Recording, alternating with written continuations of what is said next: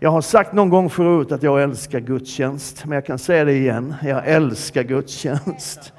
Det är så gott att få komma tillsammans och, och bara känna liksom kärleken och gemenskapen, att vi hör ihop och att vi är ganska många i den här stan som älskar Jesus. Visst är det fantastiskt?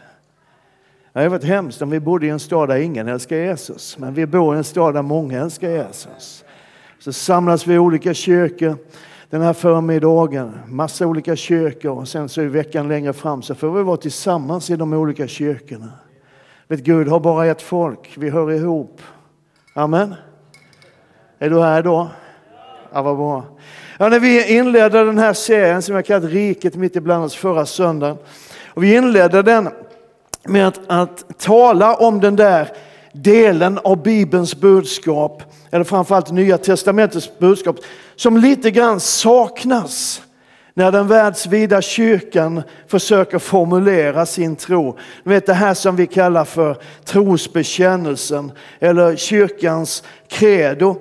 Eh, och vi tog den apostoliska trosbekännelsen som exempel för det är ju den som kanske är mest känd i våra sammanhang i, i vår del av världen. Det finns en massa olika trosbekännelser som är ganska lika men lite grann olika formulerade.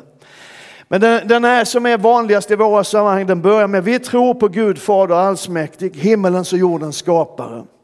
Och så fortsätter den, vi tror och på Jesus Kristus, hans enfödde son, vår Herre, vilken är avlad av den helige ande, född av jungfrun Maria, pinad under Pontius Pilatus, korsfäst, död och begraven. Bam! Och så sa vi förra söndagen att det är liksom, här är födelsen med, att Gud blir människa. Det är det som vi liksom firar under advent och jultiden. Gud själv föds in i den här världen och blir människa.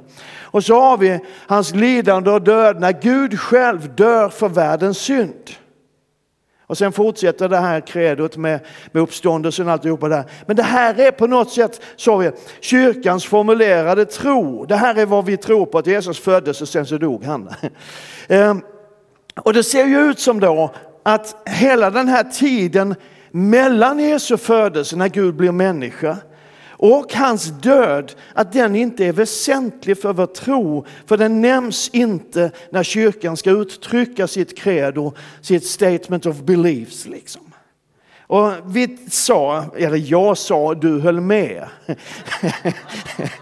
att det här är ju märkligt eftersom Nya Testamentet och speciellt evangelierna lägger jättestor vikt vid allt det som hände mellan att Gud blev människa och föds som Jesus Kristus och att han sedan dör för våra synder. Och det var då, sa vi, som Jesus började att etablera eller återinföra Guds rike i den här världen. Och det gjorde han genom att undervisa. Gång på gång så står det att Jesus gick omkring och undervisade om Guds rike och han talade till dem om, i liknelser om himmelriket. Han talade och undervisade. Det här är vad Guds rike är. Så han talade, sen demonstrerade han också. Gudsrikets kraft när han botade sjuka och uppmuntrade de som var ledsna och satte folk fria från allt möjligt som band dem och höll dem fångna i sina egna tankar och i sin egen värld av ondskans krafter. Liksom. Så han både talade och visade. Och jag skulle vilja uppmuntra dig som inte var här i söndags att lyssna på predikan från i söndags. För jag tror du behöver den. Det här är liksom inledningen på det nya året och vad vi tror att Gud vill föra oss som församling vidare in i. Så lyssna på den, den finns på hemsidan. Ännu bättre är det att du går in på Spotify och så söker du på ena kyrkan så hittar du det så kan du prenumerera. Då får du en liten notis i din telefon varje gång vi har lagt ut någon ny predikan. Och där finns all undervisning från ena kyrkan. Så Eh, sen finns det andra sådana här tjänster också, vi ska säga det, men, men det är Spotify vi använder. ja. Idag ska vi gå vidare eh, och fortsätta att tala om det här riket som Jesus ibland kallar för himmelriket. Och ibland kallar för Guds rike och någon gång kallar för mitt rike. Det står så här i Lukas 17. När Jesus blev tillfrågad av fariseerna om när Guds rike skulle komma så svarade han Guds rike kommer inte så att man kan se det med ögonen. Ingen ska kunna säga så här är det eller där är det. Nej, Guds rike är mitt ibland er. Och den här sista versen, vers 21, de sista orden, där, sista meningen, där, den översätts i olika bibelöversättningar på två olika sätt. Och det är inte bara på svenska och engelska som vi har på väggen nu, hoppas jag, det har, ja, det har vi.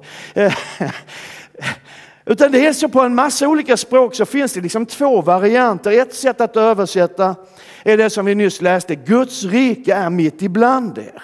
Och du som är i min ålder och kanske till och med ännu äldre, även om det är svårt att tro att någon kan vara det, så, så minns du kanske att den tidigare översättningen sa att Guds rike är invärtes i er eller inom er. Och det är likadant här i, i den engelska översättningen som, som är på vägen. Så här. Alltså, mitt ibland er eller inom er. Och då kan man fundera på vilket är rätt? Och båda är rätt. Jag talade, mejlade med en god vän som är en klippa på nytestamentlig grekiska. Och han skrev tillbaka så här, båda är rätt. Och det är inte bara så att båda översättningarna är möjliga, utan båda är önskvärda. Det är bra, eller hur? Alltså riket som är inom oss, på insidan av oss, är naturligtvis då också mitt ibland oss. Det är ju där liksom i våra liv hela tiden. Och vi bär, som, vi som tror, vi bär Gudsriket med oss var vi än är. Och när du blir född på nytt, när du kommer till tro på Jesus, Guds ande flyttar in i dig, så blir du också en medborgare i Guds rike. Ett rike som inte har några yttre synliga gränser. Du kan inte säga, ja det ligger där eller där. Utan ett rike som vi som tror bär med oss, inom oss, som alltid är mitt ibland oss, var vi än är. Och lyssna på vad jag säger nu, för det här är jätteviktigt och det här, det här behöver du ha med dig i din vardag. Det betyder att du som tror aldrig någonsin kommer att befinna dig på en plats eller i en situation där Guds rike inte är närvarande. Du kommer aldrig att hamna på en plats eller i en situation där inte Guds rike finns. För du har det med dig. Och vi pratar ibland om, om lite slarvigt, så här, om gudsförgätna platser. De flesta av dem ligger i Skåne, där jag kommer ifrån. Men, och vi pratar ganska ofta och ganska gärna också om, om hur mörkt det är. Och då menar vi inte bara det här svenska vintermörkret, utan vi menar oftast det här andliga mörkret i den tid som vi lever i. Och det är så viktigt att komma ihåg, jag vill säga att jag vill uppmuntra med det. Om du är där så är Guds rike där. Det kan ju vara hur mörkt det vill. Du kan vara på en arbetsplats där du bara upplever, ja men det är ett sånt kompakt mörker här. Ja men om du är där så är Guds rike där. Du kan känna i skolan att det är ett motstånd och det är jobbigt att stå upp för den kristna tron. Och, och liksom både lärare och kanske andra elever är lite så här mot och hackar och, och är jobbiga. Och så här. Men är du där så är Guds rike där också. Och en del människor lever med väldigt knepiga släktförhållanden. Och det är liksom strid på liv och död, bara man träffas för en enkel kopp kaffe. Och så här. Men vet du, hur det än ser ut i dina släktförhållanden, hur det än är i din familj, hur det än är liksom när du blir tvingad att gå på de här släktmiddagarna en gång om året och du undrar vad moster Svea ska, hur ska hon vara den här gången? Om du är där så är Guds rike där. Amen.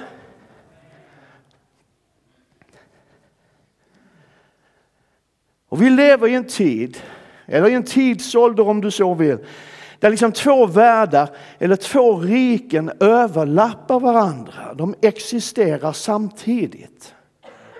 Det är Guds rike som redan har kommit men som inte fullt ut har brutit igenom än. Inte liksom kommit i sin fulla kraft än, men det är redan här. Och så är det det rike som Bibeln kallar för världen, som den säger är i den ondes våld, liksom mörkrets välde. Det betyder inte att allting i den här världen är ont av djävulen, det vet du att jag inte tror på det. Men att den här världen ändå är i den ondes våld, alltså det, det ser vi varje dag. Hur ondskan liksom håller människors liv och håller den här världen i ett järngrepp. Och de här två rikena, de här två väldena existerar samtidigt. Och man kan säga att Guds rike som består av allt som är Gud och han är ljus och inget mörker finns i honom. Det riket, Guds rike, är placerat rakt in i mörkrets välde. Det är lite häftigt. Och då är det så här fantastiskt. Är du med nu? Då är det så här fantastiskt att Bibeln säger att ljuset lyser i mörkret och mörkret har inte övervunnit det. Det finns bibelöversättning som säger att mörkret inte ens kan övervinna det. Jag har sagt så många gånger, men nu säger jag det en gång till. Det finns inte tillräckligt mycket mörker i den här världen för att släcka ut det ljus som kommer från Jesus Kristus. Om du är där så är Guds rike där. Och då blir en naturlig fråga, tänker jag, liksom på allt det här. Ja, men vad är Guds rike då? Hur ser det ut? Vad är det för någonting? Ett rike är, om man går till, till liksom någon lexikon, Oxford English Dictionary, så är en nation, ett rike, en stor grupp av människor som är förenade av gemensam härkomst, historia, kultur eller språk och som bor i ett visst land eller territorium. Och det finns mycket av det som ju faktiskt stämmer in på Guds rike också. Vi har en gemensam härkomst. Vi är alla födda in i Guds rike genom den helige Andes verk.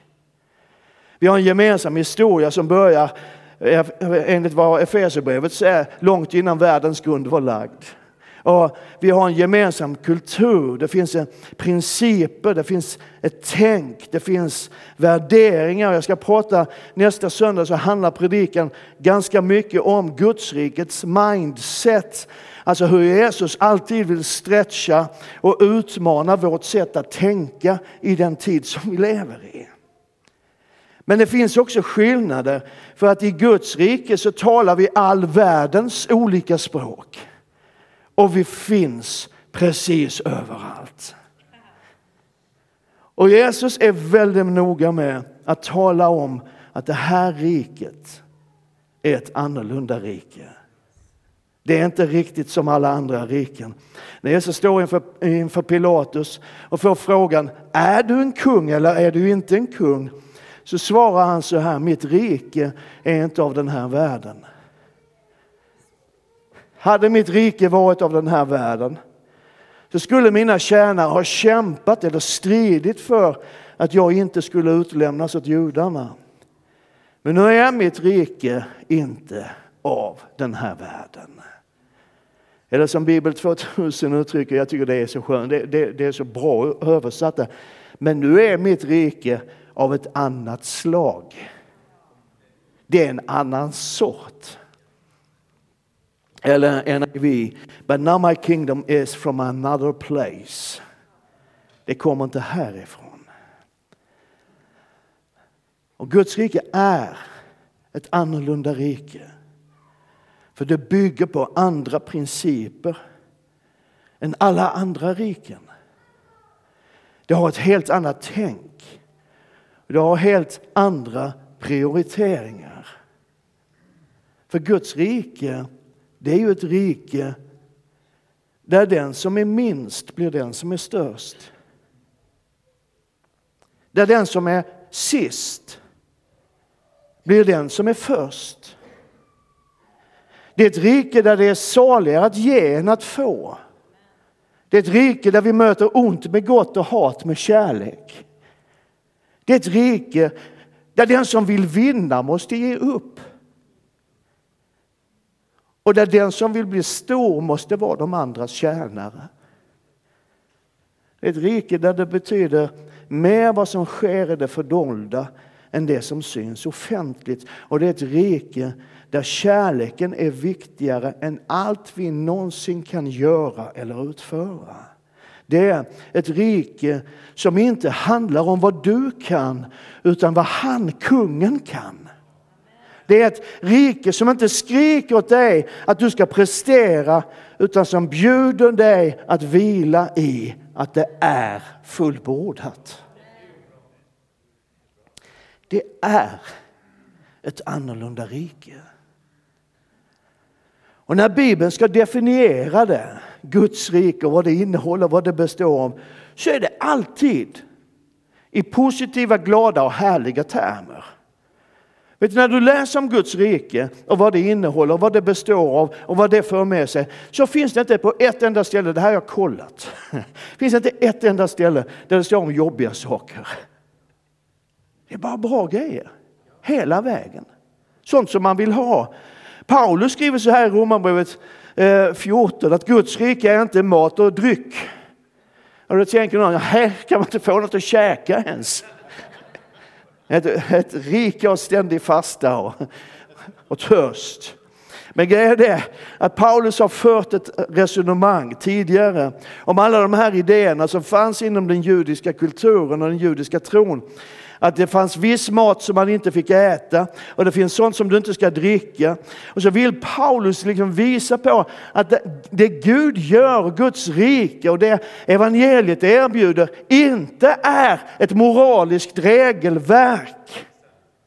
Så här måste du vara och så här måste du uppföra dig och så här måste du klä dig och det där får du inte äta och säg inte så där. Utan Guds rike handlar om någonting som är mycket större och mycket viktigare än det där. Guds rike är inte mat och dryck utan rättfärdighet och frid och glädje i den heliga ande. Vad är rättfärdighet? Det är ett sånt där ord som vi nog i stort sett bara använder i kyrkan och ingen annanstans. Och enkelt uttryckt, utan att gå jättedjupt teologiskt in i det, så brukar jag säga så här, att vara rättfärdig, det är att vara godkänd av Gud. Att han säger, du är min. Det var någon predikant någon gång som använde den där starka bilden från, från Kalle Ankas jul, du vet på tv klockan fyra varje julafton. Så här. När tomten tar, va? Är det klockan tre? Ja, du ser, jag har ju inte tv, jag lever i ordet och bönen. Men... är det klockan tre? Det är därför vi alltid missar det. Kan du skriva upp det Gittan till nästa, nästa jul? Men du vet den här scenen liksom på tomtens verkstad när tomten tar upp den här dockan och, och den ska säga mamma och alltihopa där. Och sen kommer en stor stämpel. Okej, okay, bam! Det är att vara rättfärdig. Guds okej. Okay. Jag säga inte i din rumpa, men över ditt liv. Att Gud säger du är min. Det är att vara rättfärdig. Och det är någonting som vi aldrig någonsin kan uppnå i oss själva och i vår egen kraft genom våra egna ansträngningar. Utan vi blir rättfärdiga därför att vi är inneslutna i Jesus. Vi är i honom, säger Bibeln. Han som är rättfärdig. Och Bibeln säger, han är vår rättfärdighet. Han är vår okej-stämpel. När Gud ser på dig så ser han på dig genom Jesus Kristus. Och så säger han, ja men du är okej. Okay. Till och med jag fick vara med. Prisat vara Herrens namn. Och så handlar Guds rike om frid. Det är liksom en motsats till oro, och ångest, och förtvivlan, och uppgivenhet och rädsla. Liksom Guds rike kommer med frid och glädje. Nej, det är ju så enormt viktigt med glädje. Jaha.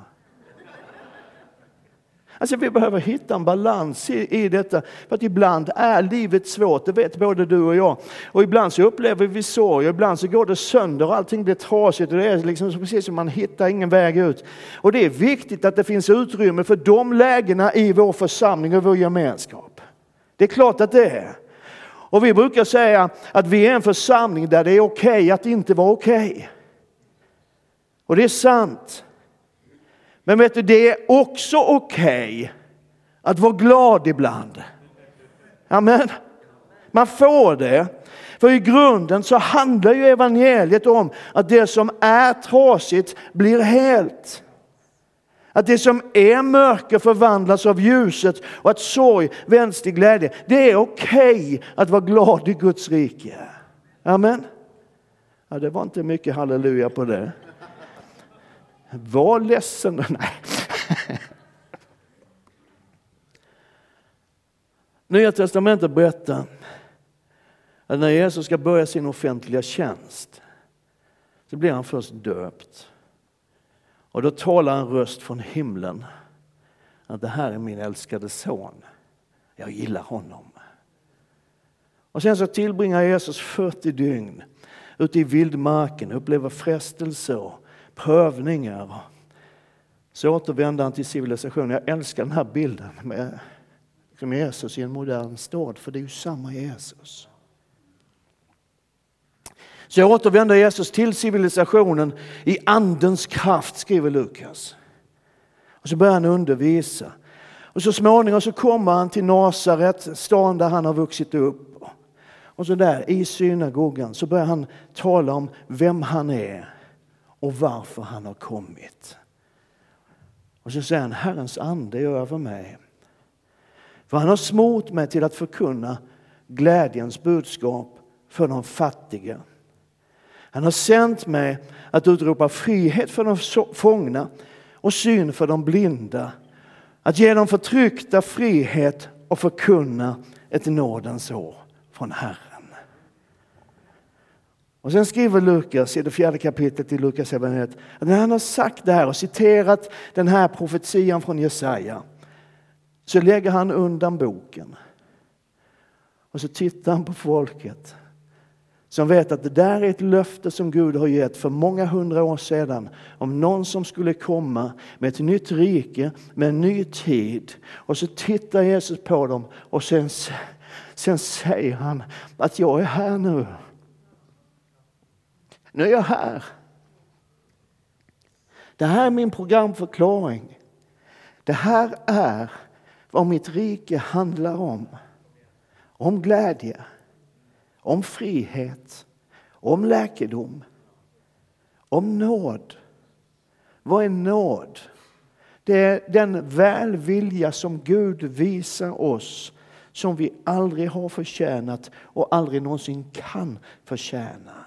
Guds godhet fast vi inte har förtjänat den, det är nåd. Det är vad Guds rike handlar om. Och lyssna nu på vad jag säger, för det här är viktigt. Guds rike är verksamt överallt och varje gång som Guds ande verkar det som är gott genom den som tror. Jag säger det en gång till. Guds rike är verksamt överallt och varje gång som Guds ande verkar det som är gott genom någon som tror. Jesus sa ju att om det är med Guds ande, jag driver ut de onda andarna, så har Guds rike nått er. Där den helige ande får verka fram någonting gott, där är Guds rike. Guds rike är där när du kliver rakt igenom hela matsalen på jobbet och sätter dig med honom eller henne som ingen annan sitter med. Och Guds rike är där när du hjälper den där ensamstående mamman som du bor granne med att ta hand om barnen ett par timmar så det blir några timmar av lugn och ro och vila och rekreation. Där är Guds rike. Och Guds rike är där när du ger en matkasse till den som inget har. Och Guds rike är också där när du hjälper en medmänniska att få syn på förlåtelsen och nåden i Jesus Kristus. Guds rike är där när du håller en hand och gråter med den som sörjer. Och Guds rike är där när du berättar för någon vad Jesus betyder i ditt liv. Överallt där någonting gott sker genom den heliga Ande i ditt liv och genom dig som tror, där är Guds rike. Och vi talade om de här två rikena som existerar samtidigt, Guds rike och mörkrets välde. Och så här skriver Johannes i sitt första brev. Om jag hade skrivit det här, för jag vet bättre än Johannes, så hade jag skrivit det tvärtom. Men han skriver så här, vi vet att vi är av Gud och att världen är i den ondes våld. Jag hade ju hellre skrivit, världen är i den ondes våld, men vi är av Gud. Amen. Men det spelar inte så stor roll, för det är samma innehåll. Vi är av Gud, vi som tror på honom. Vi tillhör honom. Vi är medborgare i hans rike. Och det riket är placerat rakt in i en värld som är i den ondes våld, mörkrets välde. Och vi ser det varje dag. Hur människor lider under mörkrets välde. Men vi är här för att tända ljuset för någon eller några. Du är här för att tända ljuset för någon eller några. Vi är här för att ljuset ska tändas på plats efter plats, i hjärta efter hjärta, i familj efter familj, så att Guds rikets ljus får lysa starkare och starkare i den här världen. Och så vet vi att en dag kommer när Guds rike för alltid och slutgiltigt har trängt undan och besegrat allt mörker. Vi läste förra söndagen från Habakkuks bok. Det står att jorden ska fyllas av kunskap om Herrens härlighet så som vattnet täcker havens djup. Och vet du, därför säger också Bibeln till oss hur den ser ut, hur den är, om det är uppåt eller neråt, om, om det är seger eller det är lite trögt eller hur det än är, så säger Bibeln till oss att fortsätta, att inte ge upp, för det Gud har lovat, det kommer att ske. Låt oss inte tröttna på att göra gott. För när tiden är inne får vi skörda, bara vi inte ger upp. I vilken situation som helst om du är där så är Guds rike där. Och hela kyrkan sa Amen.